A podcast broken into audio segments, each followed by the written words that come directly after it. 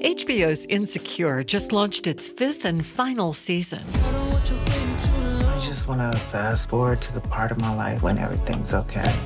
If you knew the end was coming, how would you make the most of your time left? Created by and starring Issa Rae, Insecure follows a friend group of Black millennial women in L A. How would you want to be remembered? Don't act like I'm average. The show, with its majority Black cast, is incredibly popular among a racially diverse audience. Having a show with an all-minority cast is of interest to not just Black people, but of interest to other audiences as well. I'm Sarah McConnell, and today, a look at women breaking stereotypes on screen. In the twenty-teens, there was a mini spike of T V shows featuring Black women protagonists. Doctor Morgan Smalls is a professor at James Madison University in the School of Media Arts and Design. She takes a closer look at two shows, Insecure and Being Mary Jane, and the conversations they've inspired among fans. A note to listeners, this interview acknowledges the existence of sex. Morgan, what is it about those two shows, Insecure and Being Mary Jane, that's inspired such a fan base online and social media? That's a great question. The shows are really interesting because they came about at a time where there was an increase in Black women in leading roles in television. You had Scandal, which came out, I believe, around April of two thousand twelve. Being Mary Jane came out around two thousand thirteen. We also had How to Get Away with Murder in two thousand fourteen, Empire in two thousand fifteen, and Insecure in two thousand sixteen. Insecure and Being Mary Jane were particularly fascinating to me because they not only had an increase in Black women or minority women just in the cast in general, but they also were being led by Black women as well. Being Mary Jane is created by Mara Brock Akil along with her husband. It's talking about a successful um, thirty-plus-year-old African-American woman, but it also was on a show or on a network that was catered to that particular audience, right? And with Insecure, Insecure was created by Jo Issa Rae Diop. That's her full name. She was really fascinating because she began with a YouTube series, and that was called The Misadventures of Awkward Black Girl.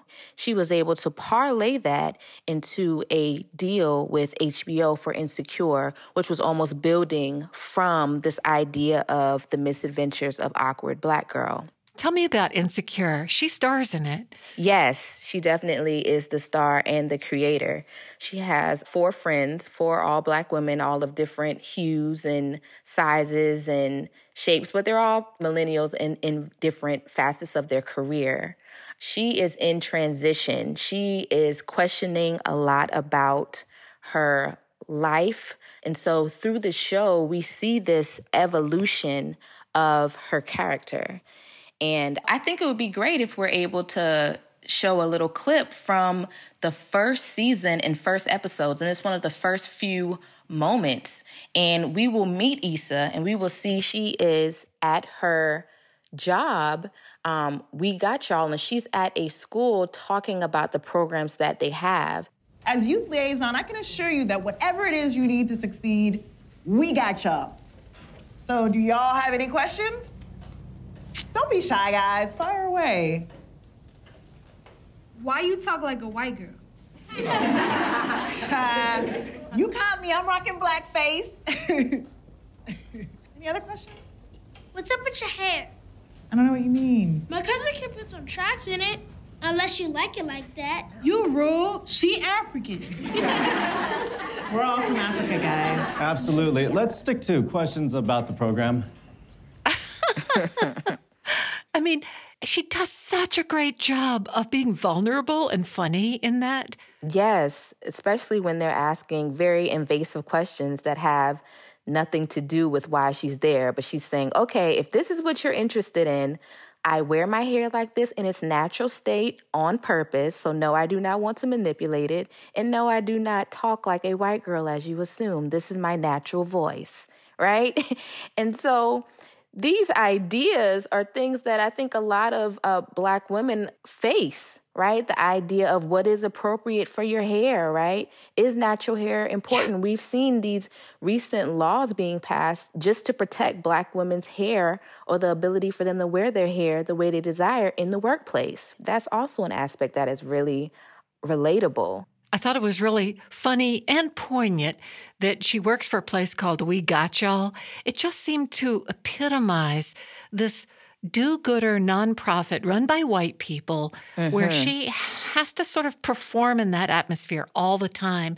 And yet what a what a title, right? We Got Y'all is the name of the company. Exactly. The idea that we got y'all, yet she is experiencing microaggressions in the workplace. Like, she is the only Black person. There's other people of color there, but I believe she's the only Black woman there, right? How in various times throughout the seasons, we see her being considered the voice of Black people, whether she wants to be that or not. And so in some of my research, that was a conversation that came up, the idea of tokenism, right, in the workplace. The idea of facing these microaggressions, the idea of she's being undervalued in the workplace. In your research, were you primarily looking at Black women fans of the show talking to each other on Twitter? For Insecure, I was more so looking at Facebook. What were you noticing? Um, some themes that came up were really interesting. Like, they were talking about tokenism and the unhealthy work environments. But there was also a, a conversation about Black women's relationships, and not necessarily just friendships, but her actual relationships. Because through the seasons we see, you know, she has Lawrence that she begins with, and then we see her with Nathan, and we see her with a couple of other people. But this idea of the gender double standard, right? This this lingering question of, is Issa what they were calling a hoe? Like, because even Lawrence called her that name, that derogatory name, in the show. And she wonders it about herself. Yes. So the audience was more so focused on, if Issa is going to be labeled that way, then Lauren should be labeled that way, or other people should be labeled that way as well. And just to be clear, she's both free and enjoys sex, loves men, mm-hmm. but then doubts herself and gets doubted by her own friends and boyfriends. Yes, she definitely questions her actions, her behaviors, and her friends. And there's particularly a scene with Kelly um, where she finds out that Issa is living with Daniel for free. Let's play that clip. What, girl? Come on. I've been working a full-time job. I've been lifting. What else can I do? Look, long-term, I could set you up with a credit counselor here, and I will help you plan out a budget. But right now, you don't have enough money to move out on your own. Kelly, I gotta do something. I told Daniel I'd only be staying there a few weeks, and I don't want to take advantage of that. Well, if it'll make you feel better, then you could throw him a few extra bucks.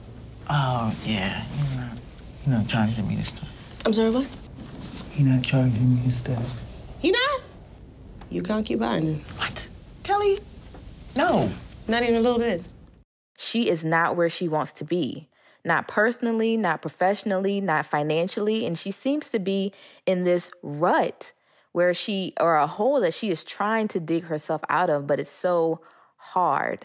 How do you think women are relating to it, who are fans of the show? Well, there was a lot of people talking about their relatability to her character. There was a huge conversation about women saying, hey, I'm no longer in Issa's place now, but I remember that time. I remember being yeah. broke. I remember, some people even said, I remember working at a nonprofit. I remember being the only Black person in my workplace. Let's listen to a clip from another program that actually came out a little before Insecure. Mm-hmm. This one is Being Mary Jane. And the clip I want to play is one where she is furious with a man she's been dating because she just found out he's married. Oh, Here yes. Are you crazy?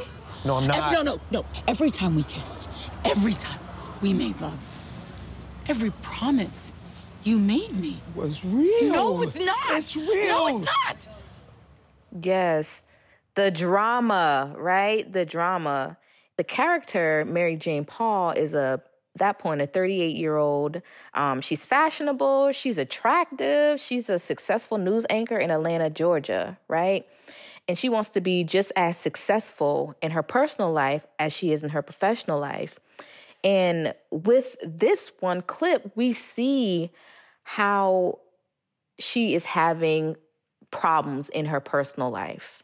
Um, Big problems. Huge problems, because she is dating someone. They have been dating um, about four or five months, and she thinks everything is going well. He comes to her house um, drunk one evening, and she finds his wedding ring. Before that, she didn't know he was married or or anything like that. She was unaware. But ultimately, though, in the messiness of this, at the end of that episode, she ends up having sex with him. And so it's complicated. It's very complicated, right? And so in the Twitter sphere, that sparked a huge conversation um, because it was, wait a minute, Mary Jane, you're supposed to know better. What are you doing? Um, why are you doing this? They they said, and I'll, I'll read a quote. Um, one person said, Mary Jane is... Um, they called her a whore. They said she just broke up a happy home, right? They called her a homewrecker. They said that she was uh, behaving in a very um, shameful way, right? And so there was a lot of um, comments that likened her to a modern-day Jezebel in that particular episode. Let me play another scene from Being Mary Jane and get your reaction to this. Awesome. I have a niece that wants to do porn. Porn. Niecy, are you pregnant again? Huh? You tripping. What's the matter with you? What's the matter with me? Are you kidding me? There are too many damn kids in this family and not enough people feeding them. Who's got a job? Raise your hand. Who has a job in this room? Raise them high. What are you doing? With that clip, that montage, we see that she seems to be one of the more successful people in her family, because she's mentioning the idea of there's a lot of mouths in this family and not a lot of people working. And so there's a lot of weight that she has on her shoulders, and it can be very, very stressful. We notice that a lot of people go to her, not just her family, but her friends. She is the one that they call on when they're having a, a crisis, right? She's the one that will lend them money. She's the one that will bake them a cake. So she is a lot of things to a lot of different people, right? Which is very relatable. What do you think Being Mary Jane and Insecure do for expanding the base of programmings where people can see a much more complicated, nuanced view of these characters and their friends and family? It's, it's, it's multi-layered. I think for the viewers, particularly viewers of color, it allows us the opportunity to see ourselves on television, right? Um... Because there still is a, a limited amount of Black actresses in leading roles and a limited amount of Black female showrunners. And a lot of times, uh, shows can reflect these stereotypical representations of African-American women. But just seeing a increase in the amount of television shows that have um, Black women at the forefront, in front of and behind the screen, um, shows that, number one, that we have an audience for that, right? Um, and can potentially open the doors for other shows that are similar. Mm-hmm. I think it shows that it can be successful and that it should be supported, and that we need to continue to give voice and give space to those who are interested in telling stories where Black people in general and Black women specifically are at the forefront and are at the center. And so they're conversations where they're not just at the margin. They're not just the friend to the main character. They're not just the the sidekick, right? Where their stories are at the forefront. And also um, recognizing that Black people in general, we're not a monolith, right? And so there's a variety of stories that have yet to be told, right? Doctor Morgan Smalls is a professor at James Madison University in the School of Media Arts and Design. Disney princesses can be a bit of a scapegoat for what's wrong with representations of women in movies. And we're going to pile on one more problem with the princesses. For the most part, they don't have many healthy female relationships. Jessica Stanley is an English instructor at John Tyler Community College. She says traditional Disney is full of toxic relationships between women, but newer Disney movies are doing better.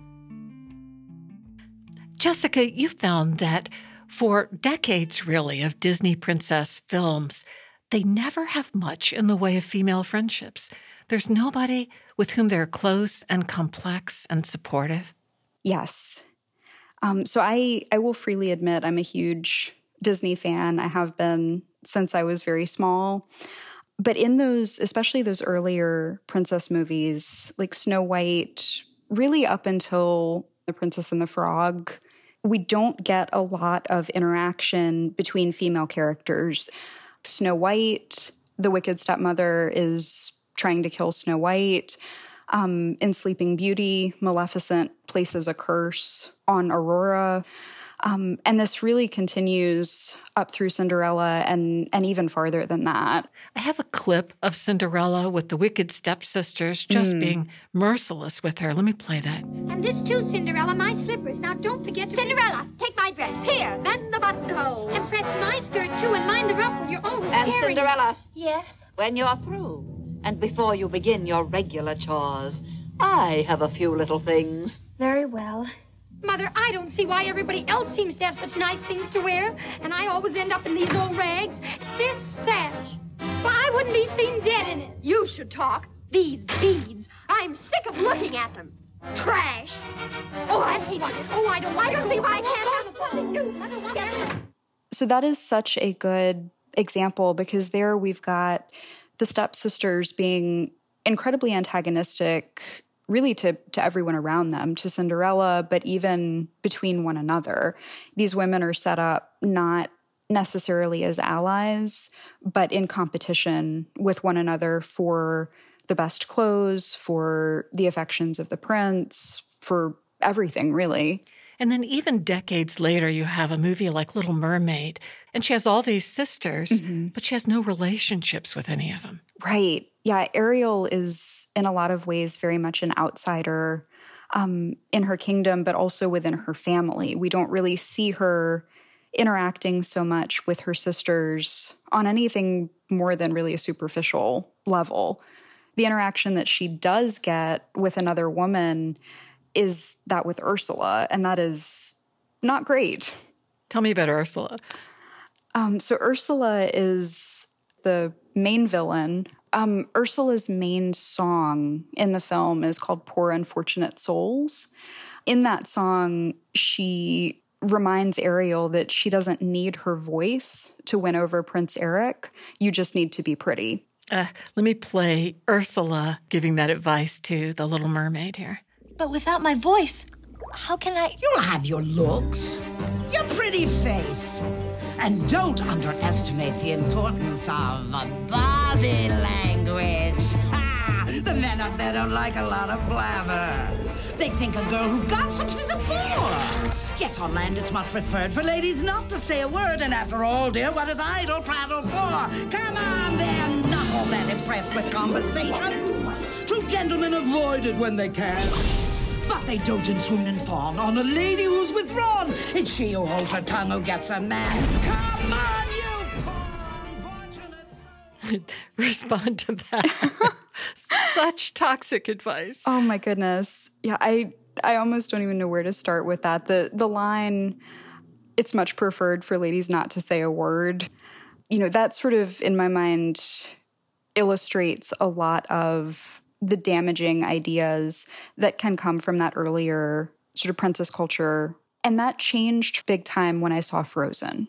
Oh, really? Tell me about that. That was a movie that was doing something so different um, and so interesting, not only with the relationships between the two main characters, Elsa and Anna, but also just in how those characters themselves were constructed as people. They had these complex lives and ideas and flaws. The story follows two sisters, one Elsa, who was born with ice magic.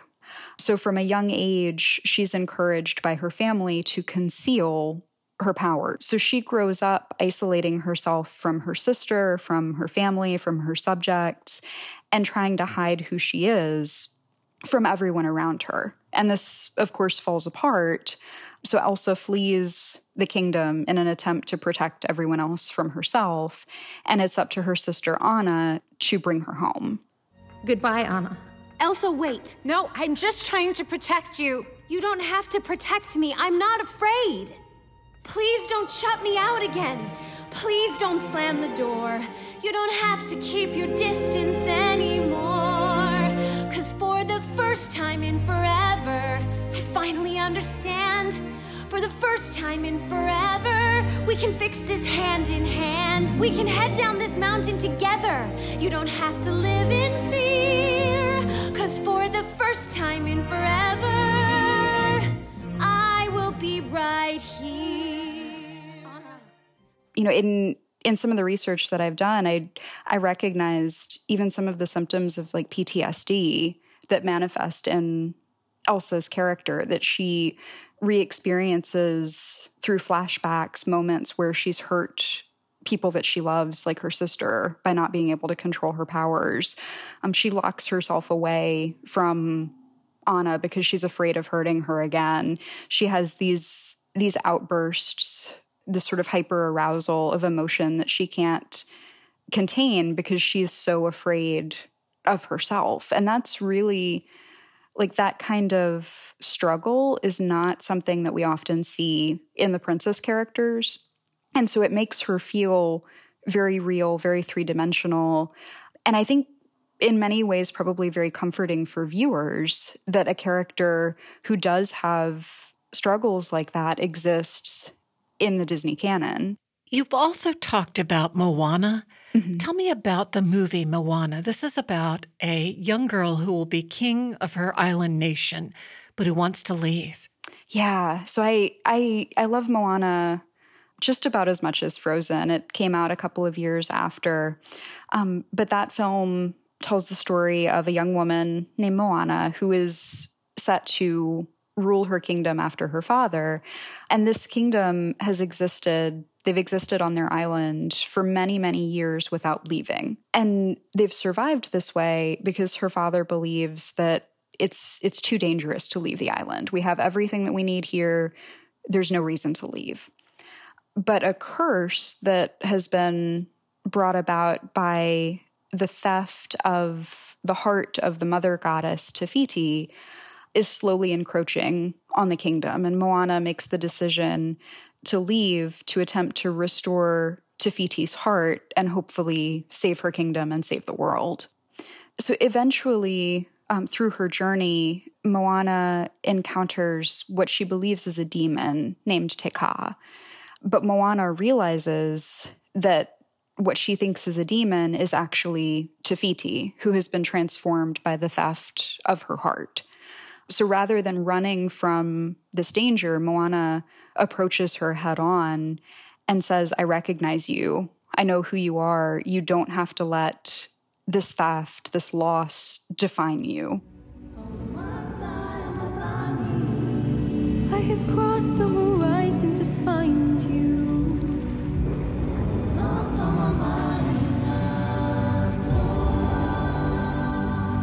I know your name.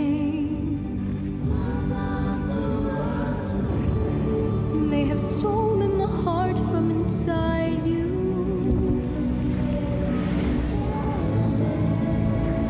But this does not define you. This is not who you are. You know who you are. Oh my gosh, this does not define you. I get chills every time I hear that song because I think that the film really, through Moana's experiences leading up to this moment, sets her up to really be the only person that can recognize Te Ka and what has happened here and set it to rights. Um, she has to sort of leave the the traditional structure of her home, the structure that her father has put in place, Um, in a similar way that Elsa does, and carve out something new that's really built in her experiences as a woman. So Moana draws strength from her mother and from her grandmother to complete this journey.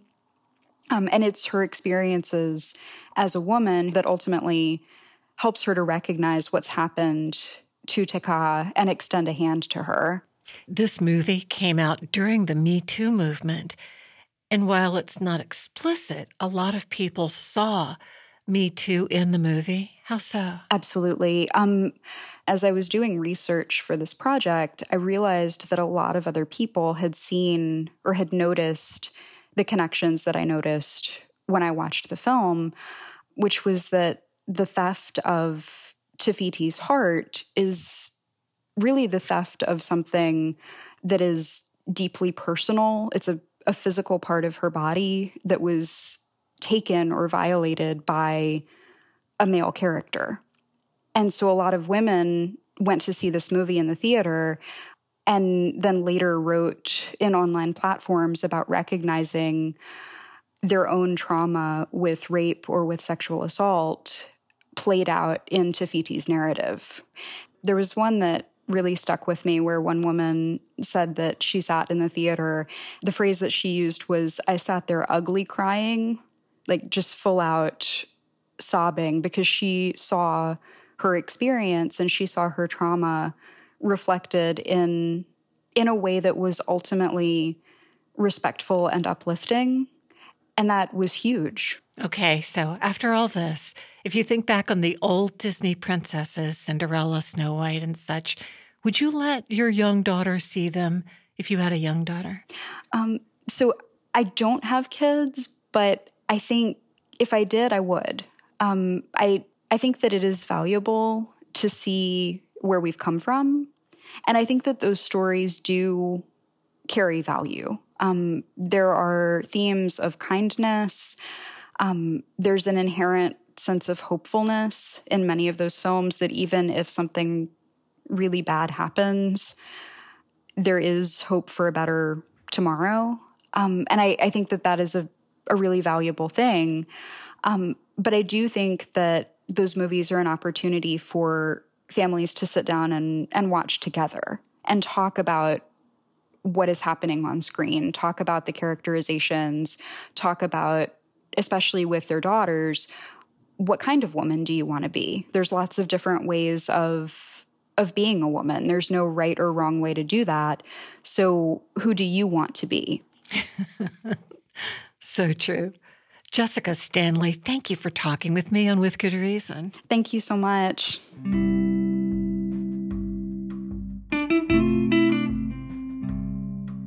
Jessica Stanley is an English instructor at John Tyler Community College, which is becoming Brightpoint Community College. This is With Good Reason. We'll be right back.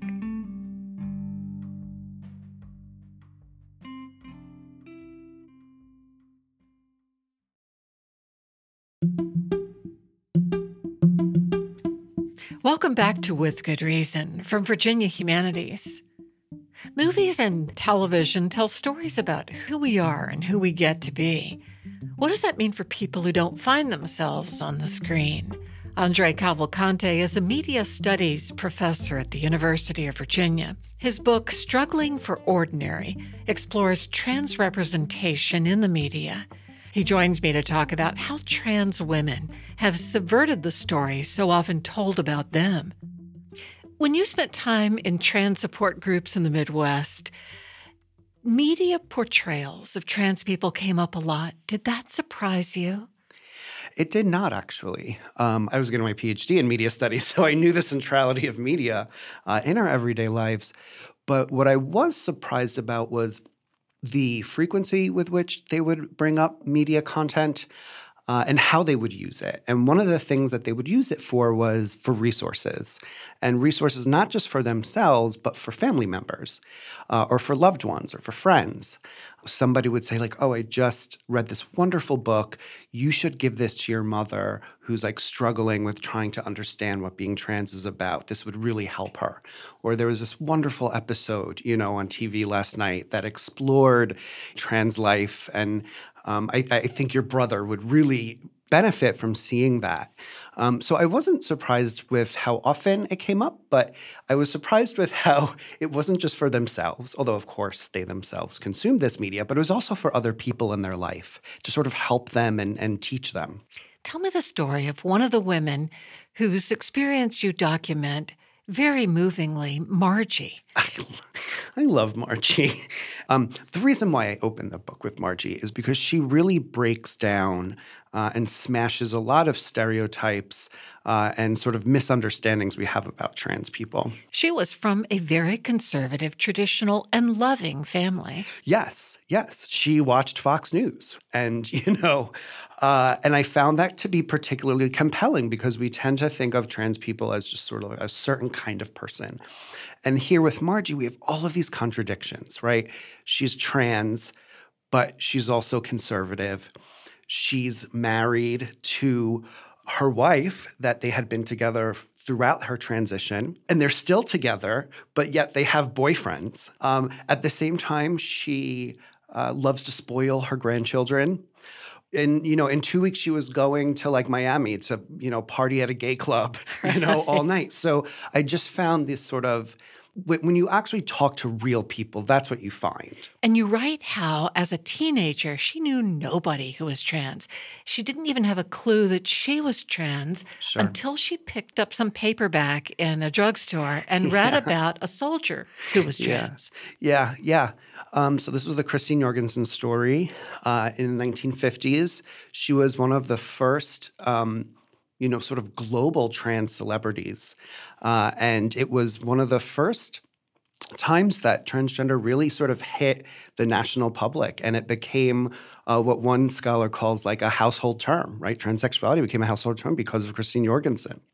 There was a, a movie about her life. You know, she did Broadway star, cabaret singer. Um, and so, yeah. So, yeah, I mean, Margie was just like, going to her local drugstore and found this paperback and and had this like really astonishing moment where the paperback provided her the possibility for understanding herself. She would read it secretly when her parents couldn't see her reading it. Absolutely. And this is something you find um, across Uh, the stories with my participants and and in sort of transgender uh, personal histories is like everyone sort of has this secret file that they keep uh, of movies, films, articles, books. Uh, for some of my participants, it was comics that they would read over and over and over again. Uh, and that's part of the beauty of media, right? Uh, especially for minorities, is that you can consume it in private. You can consume it outside the watchful eye of, let's say, your family who might not be accepting or your friends or, you know, your religious institution or your work, right? You can con- consume this stuff in private and and really have a, a an intimate engagement with it and learn about yourself, right? And so media is really important for minorities in general and for trans women in particular. Her wife was very understanding. They actually started watching every movie, every documentary they could get their hands on. Yeah, this is great. I mean, so, you know, I did this when I was coming out as a gay man, right? I, you know, went to Blockbuster. This is when we used to have video stores and rented everything I could get. So I really related to this um, moment in her life, right, where her and her wife decided that they would learn about this together, right? And so, yeah, they went out and they rented every movie, every interview, every documentary. They saw it together. Um, and what Margie said is that that's what made it easier for her and her wife to talk, right, was that they had this thing in common, right, this media text or this narrative. And after watching it really spurred these wonderful conversations that they were able to have with each other. And it was those movies, right, that generated these conversations that were really helpful for both her and her wife. I wonder what movies and documentaries they had at their disposal. Can you rattle off a few? Yeah. I mean, it's it's hard because at the time, there really wasn't that much in terms of transgender representation that was widely available, that was complicated, you know. Um, so I don't, I, I don't know what they would have watched. Speaking of complicated and widely available, there was some pretty crummy stuff out there. Oh, yeah. In the eighties and nineties, there were depictions on some T V shows and in film but it wasn't always supportive. No, it wasn't. Um, in fact, one site that you can see that had Uh, robust representation was on the television talk shows of the eighties and nineties, right? Things like Jerry Springer, Ricky Lake, Sally Jesse Raphael. And how were the trans women depicted typically? Yeah, com- and, you know, uh, a, a wonderful scholar, Joshua Gamson, wrote a book called Freaks Talk Back, and they were pretty much paraded around as freaks, right? And what's sort of like was worse was that the in-studio audience would often harass the trans women on stage, and they would often ask really bad, you know, really offensive questions, the kinds of questions you wouldn't ask anyone, right? And this is something that trans people get all the time. But what's interesting is that at the same time, it still gave them a platform, right? It gave them a platform to speak. It gave them a platform to speak back. It gave them a platform to sort of author um, narratives about their own lives. There was a participant in my study named Jen who she was visiting her grandparents on vacation. She was young, probably thirteen, fourteen, and her grandfather was watching the Jerry Springer show. And on the show were trans women. And her grandfather was making fun of them, unfortunately. And Jen was very much aware of this. However, in her mind, what she was thinking was, these women are so beautiful. Look at them, right? I want to be like that. I didn't know this was possible. I didn't know, you know, that I could be a trans woman. And so for her, she was able to sort of look past that negative representation and get something out of the show, right, that was meaningful to her, even though it was deeply problematic and they were treating the women uh, in a sensational manner. You found that with a lot of the women you talked to, that in some ways it was empowering to think, oh, God, there is a trans woman. I'm not alone. Yes. And on the other hand, I can't see this anymore. It's just too demoralizing. Yeah.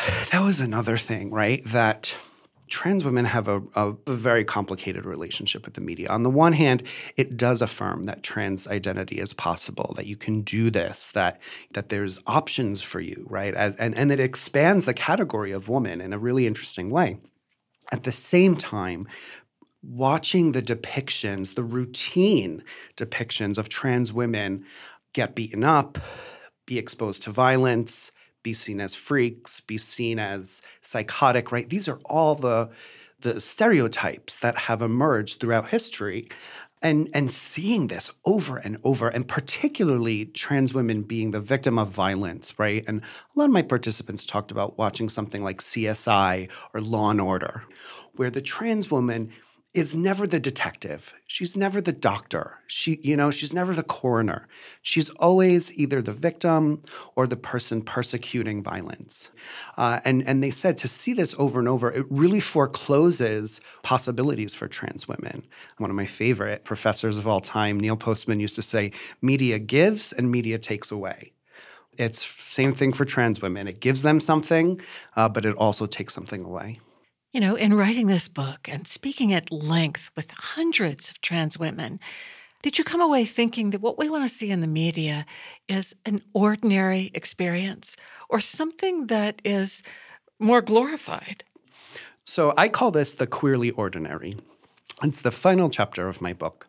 Uh, and it's something that I think, and it's something actually that my participants wanted me to tell Uh, and and talk about in the book, right? It's a story they wanted me to tell, which was this, right? Which is, on the one hand, yes, we're queer, we're different, right? Um, we we challenge the gender binary, we live in different ways, um, we sort of, you know, we're a bit non-normative. Yes, at the same time, right? Um, we just want to go food shopping. We just want an ordinary, everyday life like everyone else. And those two things um, is something was something that I had to sort of resolve in the book, right? The desire to to be different, to hold on to being queer, and to be like recognized uh, and acknowledged for being trans, but also the desire to see just what they would say like an ordinary trans person living their everyday life, right? And so a lot of my interviews were in the industrial Midwest. So a lot of the women were like, come on. most of my friends, they're working the line at Ford, right? Like, I want to see a representation of a trans woman who works the line at Ford, who, you know, goes out for a drink after, um, who has a loving family, you know, and and is accepted, but also struggles in a way, uh, but but is also very confident about being trans, right? Knows who they are. Um, and for them, that's what was missing from the landscape, right? Is that we we acknowledge the everyday lives of everyone else in the world. Why why are trans people different, right? They have an everyday life. They have a desire to sort of do the kinds of things that someone like me, who's a cisgender person, takes for granted. So the question of everyday life is really at the heart of the book. Andre, this has been wonderful. Thank you for talking with me. Oh, my pleasure. It was so fun. Andre Cavalcante is a professor of media studies and women and gender studies at the University of Virginia. His book is Struggling for Ordinary, Media and Transgender Belonging in Everyday Life.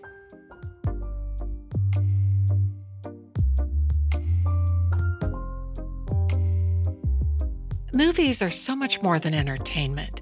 They shape the way we see the world around us, even when we don't realize it. Kimberly Brown is a professor of gender, sexuality, and women's studies at Virginia Commonwealth University. She looks at common stereotypes of Black women in movies and what it means for a casual moviegoer to watch film in an anti-racist way. Kimberly, you study anti-racist film analysis, especially the stereotype of Black women domestic workers in movies, and what that means for most moviegoers, the casual moviegoer, to watch a film in an anti-racist way. Give me an example of some recent film that we could watch in a more anti-racist way. Well, let me let me do something a little bit further back. Uh, do you ever remember Uh, a movie called Crash? Yes. It came out to like a lot of critical acclaim. Crash uh, was sort of like an ensemble film. It was like four different couples, right? Right. So it's set in Los Angeles, and, you know, they come from different sort of walks of life. Matt Dillon is a, a police officer. Ryan Phillippe is in it. He's my white boy crush. So um, it's it's it builds itself as a as a as a movie that talks very honestly about race relations. I use that film in the course primarily because it's a film that students will like. They find it pleasurable, and so what I find is that it's really difficult sometimes to get people to critique their pleasure, because if they critique their pleasure and someone says that their pleasure is problematic, then we internalize that sort of thing and think that our desires are problematic, uh, that our thinking is problematic. And uh, in some instances, if that problematic thinking leads us to believe that we're racist, then you're already hitting a wall, because once, you know, Once you use that label, then then people spend more time defending uh, the fact that they're not racist, and or also defending their right to find pleasure in problematic images. The film pushes us towards a specific reading that equates racism and prejudice. And so you leave the film thinking that uh, racism is a human trait and it's just something that we all do. Uh, and that everyone is a little bit racist. So I want my students to think through the extent to which a film is vested in white supremacy, basically. The entire movie is done, it's also it's, it's kind of episodic in the sense that it gives you several examples of how people are prejudiced against other um, ethnicities and races. Uh, the film starts off with a female officer who is Latina, and she's in a car accident with an Asian woman. And so the first thing that she does is um, uh, bring up stereotypes of Asian drivers, uh, mocks this woman's accent. We're not expecting this as a viewer because she's already identified herself as being Latina. So we think that she would have a little bit more uh, racial um, sensitivity, but right. We find out that she doesn't. And all of the characters in the movie have moments like this. and it makes the casual viewer very comfortable about casual racism. Right. Don't worry about your racism. We've all got it. Exactly. One of the things that Hollywood does a lot, they make very intimate um, portrayals of people's lives uh, that kind of sort of obscure the larger problem with something like racism, which is that it's systemic or institutional. And so we're so focused as viewers on this sort of one-on-one thing that we get into our head that racism is something that we can um, overcome by sort of like just a conversation, or uh, racism gets boiled down to like a misunderstanding rather than something larger and more problematic, or larger than we can kind of like uh, fix on a one-on-one basis between two uh, different sets of people. You've looked closely at a couple of films that show Black women domestic workers, like The Help and The Secret Life of Bees. Mm-hmm. Most recently, you've been looking at a horror movie called Ma. Tell me more about Ma. What's the connection?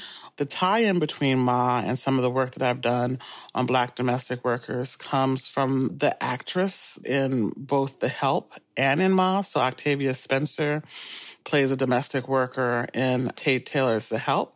But then Tate Taylor also, in twenty nineteen, does a horror film called Ma, trying to ride the coattails of like Jordan Peele's Get Out, right? And so right. Ma is um, not a domestic worker. She, I believe, is a veterinarian's assistant or something like that. And she's a Black woman who grew up in the suburbs, uh, and in a predominantly white suburbs. And she had a horrible sort of high school experience, bullied by uh, some of the white kids in the school. And she gets fixated on a group of white teenagers when she's at this point probably in her thirties or forties. And so she fancies herself as like one of these kids, but then they kind of quickly realize that she's perhaps a little bit off. And so um, they're interesting sort of tie-ins because of how both films are kind of vested in telling a probably uh, a tamer story about race. Um They're vested in um, white redemption in particular sort of ways. Let me play the trailer and let's listen to it together, okay? Okay. Excuse me, can you buy some booze for my friends and I? Not interested, please. Hell. Whoa, there's my girl. This never happened, okay? Thanks again for doing this, ma'am. You guys want to party like rock stars? Follow me. Let's get drunk! The bar is open. What do you think? We don't know this chick. It ain't much, but it's all you. Cool basement. You're free to do whatever you want down here, but nobody go upstairs. This is so sick. Welcome to Mars. First of all, I am a big time like horror fan. Like I like horror and sci-fi movies. Uh, with Ma, because it was billed as a psychological thriller about race, I was really interested in that. Um, the other reason that I was interested is I'm a person that grew up as uh, a Black person in the suburbs, and so you don't get a lot of films depicting um, Black women um, or the sort of isolation that Black girls and Black women face in suburban spaces sometimes, or, you know, predominantly white spaces uh, sometimes. So I was interested to see what the film would do with that portrayal. The main character of the film is really uh, a teenager, a white teenage girl named Maggie. And then uh, Ma is um, Sue Ann, and she quickly befriends Maggie's group of friends, buying them liquor, letting them party at the house. What do you make of Octavia Spencer's character in this movie? It's really about how fleshed out the character is, right? So I'm not really vested in her having to be like a good person, but if you're going to be a villain, you know, let let the person be a villain, right? Sue Ann is, is probably taking out her frustrations from high school on these white kids uh, to try to get back at their parents, right? But it's really about like the idea that comes across in the film is that these kids are not responsible for the sins, the racist sins of their white parents. Um, and then Sue Ann is punished at the end. Are there any movies that you think get the portrayal of Black characters right? To me, it's not a question about getting something right. It's about, like, what kind of stories is Hollywood vested in actually telling? There was a movie recently, Best of Enemies, that came out in twenty nineteen. And it's based on a book called Best of Enemies, Race and Redemption in the New South. And it focuses on, like, the rivalry between Ann Atwater and then um, a Ku Klux Klan leader, C P Ellis. You have to think about what was happening in twenty nineteen. Why is it important to show a film in twenty nineteen about two people, a person who's a civil rights activist and Black, and then a person who's a Ku Klux Klan leader and white, uh, forming some unusual friendship? Uh, so in twenty nineteen, we're at a moment in history where, you know, we're dealing again with, like, race relations being extremely fraught. To me, on some level, that seems to be a bit of a betrayal. Uh, on some level, to have a movie like that, you're trying to kind of humanize the Klan. And to humanize the Klan, I don't know how that's um, helpful if you're a Black person, particularly a Black person who might be terrorized by the Klan. Um, so I'm not in doubt that people who are in the Klan are human, but they're they're um, not recognizing my sort of humanity. So again, what you see is, like, Hollywood flattening out a larger conversation about racism and having it kind of fix itself with this sort of intimate conversation and friendship forming between these two people.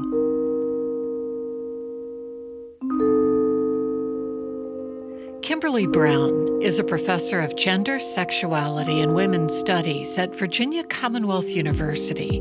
Her forthcoming project is titled Through Ebony Eyes, a Black feminist and ethical praxis of viewing contemporary film. Support for With Good Reason is provided by the University of Virginia Health System, pioneering treatments to save lives and preserve brain function for stroke patients. U V A health dot com. With Good Reason is produced by Virginia Humanities, which acknowledges the Monacan Nation, the original people of the land and waters of our home in Charlottesville, Virginia. Our production team is Allison Quance, Matt Darrow, Lauren Francis, and Jamal Milner. Maya Neer and Cassandra Deering are our interns. For the podcast, go to with good reason radio dot org. I'm Sarah McConnell. Thanks for listening.